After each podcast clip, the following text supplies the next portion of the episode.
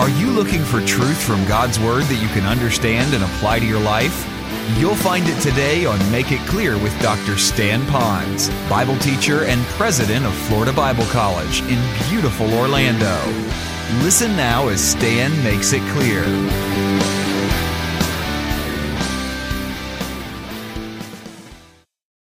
Live your Christian life in this thing. What is he going to do? Just kind of read the Roman phone book to us? You know, how's this going to be? Well, I think there's some truths that we can extrapolate from this passage, but I'm kind of reminded of something that really touched my heart this week. Uh, Carol and I were uh, out and about, and she was doing some girly things at the mall, and I kind of go with her, but I don't do those girly things. So I was sitting at a table there, as I generally bring a, um, a, an iPad with me, and while I'm going through what I'm working on there, I noticed two um, island guys come up, big strapping football player looking guys, and they were with their gals, and they kind of saw each other from a different part of the mall. And as they walked closer, they recognized one another. And as they went up, you know how you and I do, many of you with the men, even with the guys, I'll shake your hand and I'll kind of put my arm around you and kind of give you a little, you know, a chest bump kind of a thing. And that's about as far as I go with you guys, and you're very glad of that, I'm sure.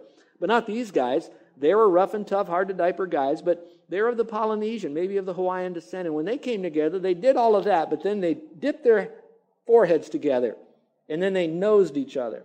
Now, for those of you that are so far out, you're wondering, what in the world is all of that about? Well, if you go back into their culture, when they would say aloha, we know simply it means hello, all right, or maybe goodbye, and maybe throw the word love in there, so aloha. But actually, aloha, the ha was I'm touching you and I'm breathing life in you. Well, if I took that into a biblical culture, because it does talk about greeting one another with a holy kiss, the idea would be that when I speak to you, I want to breathe life into you. I want, I want to encourage you. I want to lift you up. I want to breathe Christ in you, so to speak, not literally, but in such a way that you know that I love you, that we love each other, and that you are better because of our contact. You have life now given to you. Well, in a sense, that's what he's doing here at the end of Romans, in Romans chapter 16. This is Paul's way of saying to them in a letter, Aloha. Now, when you read through this, and if you don't just read it as a bunch of names you can't pronounce nor will ever remember, and that would be me too, but as you go through all of this, you're going to find a lot of stuff in here. I've been living with this chapter for many, many, many, many, many weeks. And I struggled for the first month of going through this to really get something that I would find meaningful for you and in our culture and where you are in your understanding of Scripture. And what I did is I found out some great truths that really impacted me, some overall truths that might catch you um, in a way that will help you. First of all, I had to go back to this is the Bible. It's Romans 16. It's, it's kind of boring. It's got stuff in there I don't really understand, except maybe a couple of verses that actually says, get away from those people. So I thought, what in the world? And so I had that. I thought, well, I'll just skip over it. I'll just kind of do like a lot of other guys when they finish Romans, they've been in it so long, they just kind of say, hey, Romans 16 is a great chapter. Read it in your own time. Let me get into how, and go into something else. I couldn't do that because it says every word is inspired by God. That means every word, every name, how it's positioned, has been put in there by God. That means it has as much reality reason to be there as all the other verses in Scripture. So that means it's not like an afterthought of the Apostle Paul, throw it into a summary, kind of grab it into one little Sunday and be done with it. That means what is said there is equally important in the mind of God in, as far as inspirational equality as all the rest of Romans. So that meant, Stan, you need to slow down. You need to put your little mind in park and drill deeply into this passage because there's a lot in there. Because Paul mentioned names. Why did he mention this name and not that name? Why about this and here? Why did he position here? Because very much like aloha, aloha means hello, and he's basically saying, say hello to these people. Later on in this chapter, he's basically saying goodbye. And all through it, it's I love you.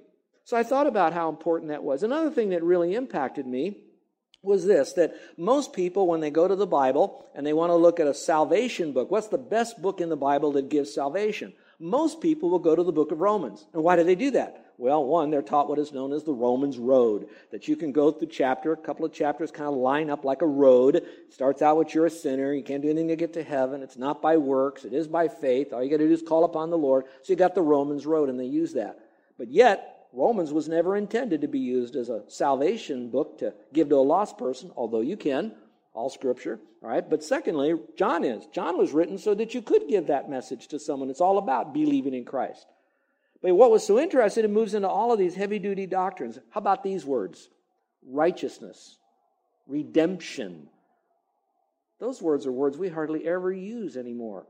And so we might think, boy, those are really important words. What, what, what do we have to do with all of that? It tells me that while Paul was concerned with us knowing doctrine, watch this now. And then later on, he's very concerned that we would live that doctrine out in a quality Christian life by serving one another, saved and unsaved. We'd add value to other people, and we do it correctly. He was all concerned about that. But this last chapter kind of gave me a little glimpse at the Apostle Paul, a little differently. Instead of him just being a preacher and a teacher and an apostle and a soul winner and perhaps even what we might call a, a church planter, a doctrinal theologian, when I read that last chapter, it told me that he was also someone who cared about people. He cared about people so much that he remembered their names. He knew their names. And not only did he know their names, he knew something about them. And he knew that not something about them, but he knew them personally and that they had an impact on his life and he never forgot them. Now, how would you do that if you travel all around? Well, for me, it really resonated. Different than most pastors that stay in a church for a gazillion years, we might say, that really drill deep and know you. I've been here 11 years, but I've also come from this church and that church as I go to churches and help them get stronger and build them up and go on to the next ministry and work there as the Lord would lead us. So that means we have probably five times more people that we know scattered all abroad and trying to remember them and pray for them, I thought, man, that is a struggle for me. But it wasn't for the Apostle Paul. So when I saw Paul doing that from church to church, person to person, uh, whether they were different, um, and you'll see this in a moment, whether they were married or whether they were single, watch this, whether they were brothers and sisters, and in one case they probably were twins. He remembered all these different kind of people. Then he remembered them if they were Gentiles or they were Jews believers, but coming from those ethnic backgrounds. Some he's going to talk about that they were older, and we'll see that. Some are younger. He remembered all of them. So, some of you that study personality types, you might see the D personalities, the di- uh, dominant, driving, determined person, all about task and getting the people around that task. Boy, I can relate to that. That's like the Apostle Paul. I'm a little like that, and you know that. And then you have the I personalities. They're all about exciting and all this and people and all that. And then you got the quiet ones, the S's that are submissive and tender and shy. And then you have the C's that are always careful and cautious and correct and critical thinking sometimes. When I look at Paul, yeah, he was that D, dominant, driving, determined, fighter against false doctrine, fighting against those who fought against Christ, so to speak, taking a stand, planting churches, dealing with conflict. And he did it full on. But also, in his chest beat a heart of someone who cared for that person. The hurts, habits, hang ups, and helps that he received from that person. And he didn't love him and leave him and go on to the next ministry. He took him with him. He then connected by networking in those days people together. And as we read this, remember all that he said and all that he did, he did it without Facebook, Twitter. And he did it when all hell was breaking loose all over the place against Christians. And so when I read this chapter, I read it with a different kind of pathos, a different type of intensity. And here am I, I've got a few minutes left today. And listen to the groups of people as I just just listen. I'm not going to give their names yet. We're going to go through that in just a moment. But just listen. In the little bit of time, look at the litany of people. My best calculation, so this is the best I can do. You do yours. There are 25 people, two clans that are greeted in Rome. There are eight people mentioned from Corinth who send greetings, so he takes their greetings from Corinth and sends it to Rome. There are two unnamed women, an unspecified number of men and women, making a total of approximately 33 names of people he remembered and cited. And even more remarkable is that he associated 21 different titles to those names. Titles such as sister, servant, fellow worker in Christ, beloved, kinsman, fellow prisoner, and the list goes on. At least 19 references are made to greeting or commending a person, with the last one being, if he left anybody out, he said, and all the churches greet you. I like that because he probably is an old man like I am, and I forget somebody, and I don't want anybody left out. So everybody loves you, you know, kind of a thing. So you got all of that going for you. So when we go through this, I want you to own this. I want you to look at Paul and say, yeah, he was a little bit of a blue denim, but he also had some lace. He was rough and tough and hard to diaper, but he also had a tender heart. And so, whatever personality that you might have, you too can care for people, real people that really live. And so, let's take a moment now and uh, take out what you have as a little outline that you can fill in. And when you open it up, what's going to fall out on your lap is a little piece of paper. You see this? Why don't you pull that out with you and somehow put it on your lap with your Bible and your notes if you'd like, because our best guess we figured out these are our members and our missionaries. And as I look over this list, I would like to tell you, or show you better, why don't you look up here for a moment, what I could do with this list of you all that's mentioned here. I could take you and I could put you into Romans 16. And if I was the Apostle Paul and inspired by God, and I'm not, but if I was, I could write words about every single one of you that you're not names in a church directory, you're not a contact in my manager in my phone. You are real people that really breathe. You really live. You really do have issues in your life. You really have touched my life with Carol. You are very special to us. So these names, I would say most of them in the church, we can pronounce. The others, I think there's only Mary and Rufus are the only two we might be able to pronounce in Romans 16, but they are still very important. Are you ready to go on this little journey? And I'll go until we finish my notes. All right, let's go on, shall we? I want to talk about the women in ministry and the value that they have. Now, there are other women that are mentioned here, and it's a very hard chapter to clearly define in an outline, but I think there's enough here to kind of get you a picture that you'll feel good that you've seen it more than just a blast of names. So it might help you. So I want you to remember the women. And let's, let's look, if you will, at Romans chapter 16, verses 1 and 2 to start out with. He begins after he's done his major teaching of what we talked about, serving the Lord God's way, that we've covered for two weeks in Romans 15. Now we're in chapter 16. He says, I commend to you our sister Phoebe, who is a servant of the church which is at Cenchrea. And here's what you're to do you're to receive her in the Lord in a manner worthy of the saints, of believers in Christ. But more than just take her in, you're to help her. And here's a tough word in whatever matter she may have need of for you for she herself has been a helper of many. And then he throws this in, and of myself as well. And then, how important as I look at this passage here, how great it is to see what kind of a gal this woman was. Well, first of all, we know that she was uh, coming from Cenchrea. Apparently, she's going to Rome. Cenchrea is kind of a little seaport area around Corinth, and I've been to Corinth, and the way the land is now changed in the geography is kind of further away as you would see it, but basically that's where she was coming from. Most Bible scholars will tell you that she was perhaps a businesswoman, a woman who may have traveled some, but more than likely she was the one who took the letter from Paul that he had written. He quoted, read it, copied, handed to her, and then she had to go from Corinth and look at your Bible maps and see how far that she had to travel so many millenniums ago to a city named Rome. And so she was taking that letter of Rome for the first time now, when you hear that, you're thinking, oh, that's really neat. A very important letter. I get that. She's going over there. I want you to think of it a different way. In her luggage, she carried the Magna Carta of the faith. She just didn't carry a list of hellos from Paul. She carried a first hand Bible with her, right from Paul's mouth through his secretary who wrote it from the heart and mind of God. And she carried that, Phoebe. Now, Phoebe is an interesting name because it also has a name that could relate to Diana, goddess of the Ephesians. And it's possible that she was a Gentile believer. And yet she carried the great truth to the people at Rome. Now, notice how she's identified. Paul then looks at her and he says this okay, she's a, I love it, Starts right out. She's a sister. And you know, um, I think we need to see the ladies in our church as someone very special to us. They're a sister in Christ. So we not only have a special relationship to them, but we protect them and we help them. And it says a servant of the church at Rome. The word servant there is uh, kind of a, a neuter, which means it's not masculine or, or, or feminine, which some people believe that that could refer to maybe a title or an office in the church. And that's where we get the word deaconess.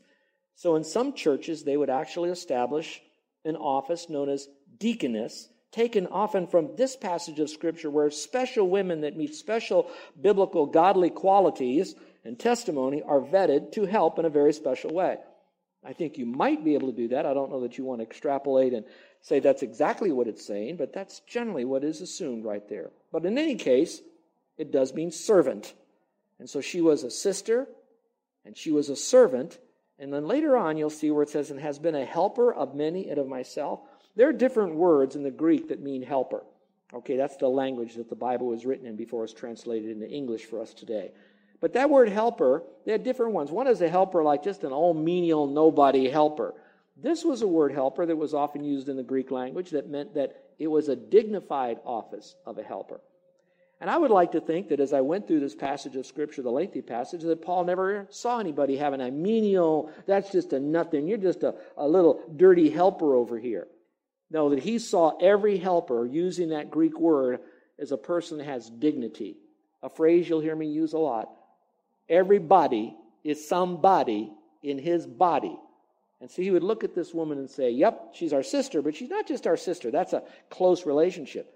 She's also a servant, but more than just a servant. Her service resulted in us being helped. And to look at a person like that. So, you know what that tells me? That you women in this church, I want you to be affirmed. And I believe we work hard at affirming you that you do have a role. Now, there are certain roles that Scripture then, I believe, clearly says that would not fit for you. And that's all right. That doesn't mean you're less, that's just a different role. But in many ways, you can serve. Women have been tremendously gifted with even gifts of leadership. They've been gifted with certain personalities. And with all of that, we can affirm them just like the Apostle Paul did. And especially those women who knew how to live their life guided by the principles of God's Word for His glory. So, this is a wonderful woman. And I pray that we would look at women in ministry and hold them in high esteem just like they did as well, that we would receive them, but like they've helped us, that we would in turn to see what can we do to lighten your load. Well, now we move from this single woman here, and particularly a woman in ministry, and there are others that are here. I just picked this one out in the outline, but let's go to the next verse, verse 3. This gets really good because now we're going to talk about people that he's also looking at as very important people in their life, and he wanted to make sure that they were recognized. So we're just going to talk about the ones that are married now. It says, Greet Prisca. Well, that would be our maybe Priscilla today. Do you know anybody named Priscilla? Anybody know anybody named Priscilla? Probably named very similar to Prisca, although they call her Priscilla today. And then Aquila. Know anybody named Aquila? Just this guy in the Bible. I don't know anybody named Aquila, but that was the name. Now, it's not so important that I try to give you what their name means, but look a little bit further. He says, I want you to greet this husband and wife team, my fellow workers in Christ. And that is so cool that I want you to mark your notes and say that I want to read in the book of Acts and I want to follow the testimony of Priscilla and Aquila just to know how sharp they were.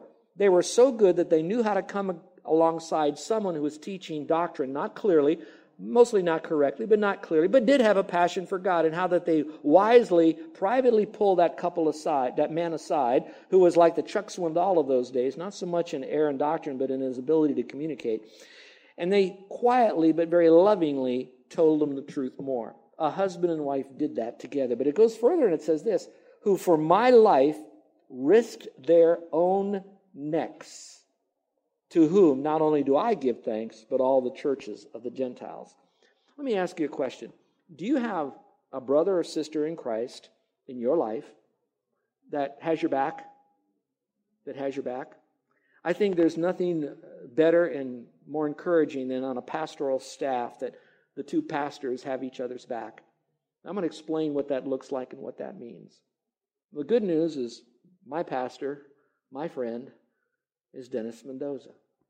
Now, the good thing about Pastor Dennis is that he's so easy to talk with and that he talks to us so kindly and lovingly, and he has. If you have your back, you don't just defend him and let that person walk off a cliff, you help them. Pastor Dennis is the kind of guy that if I had cancer, I'd want him to tell me because he do it so lovingly and so tenderly. I look at Pastor Dennis, and together we have this very unusual personality. I'm the bad cop, and he's the good cop, okay? You're laughing because it's true. That's generally how it is. But together we work so well. Another thing about it is that nothing can divide us. Oh, we may see the weaknesses, or I like to use the term, the uniquenesses of each other, and we've learned how to maybe compensate for the other. And so we've learned to work together. I'd been here about a year, and a person who was a part of the church when there was conflicts and things going on that I heard about, don't know if they were true, but this guy felt there was before I came, and he said, How come there's so much harmony in the body today? And I said, I think the reason we have such a healthy church is because no one can divide Stan and Dennis.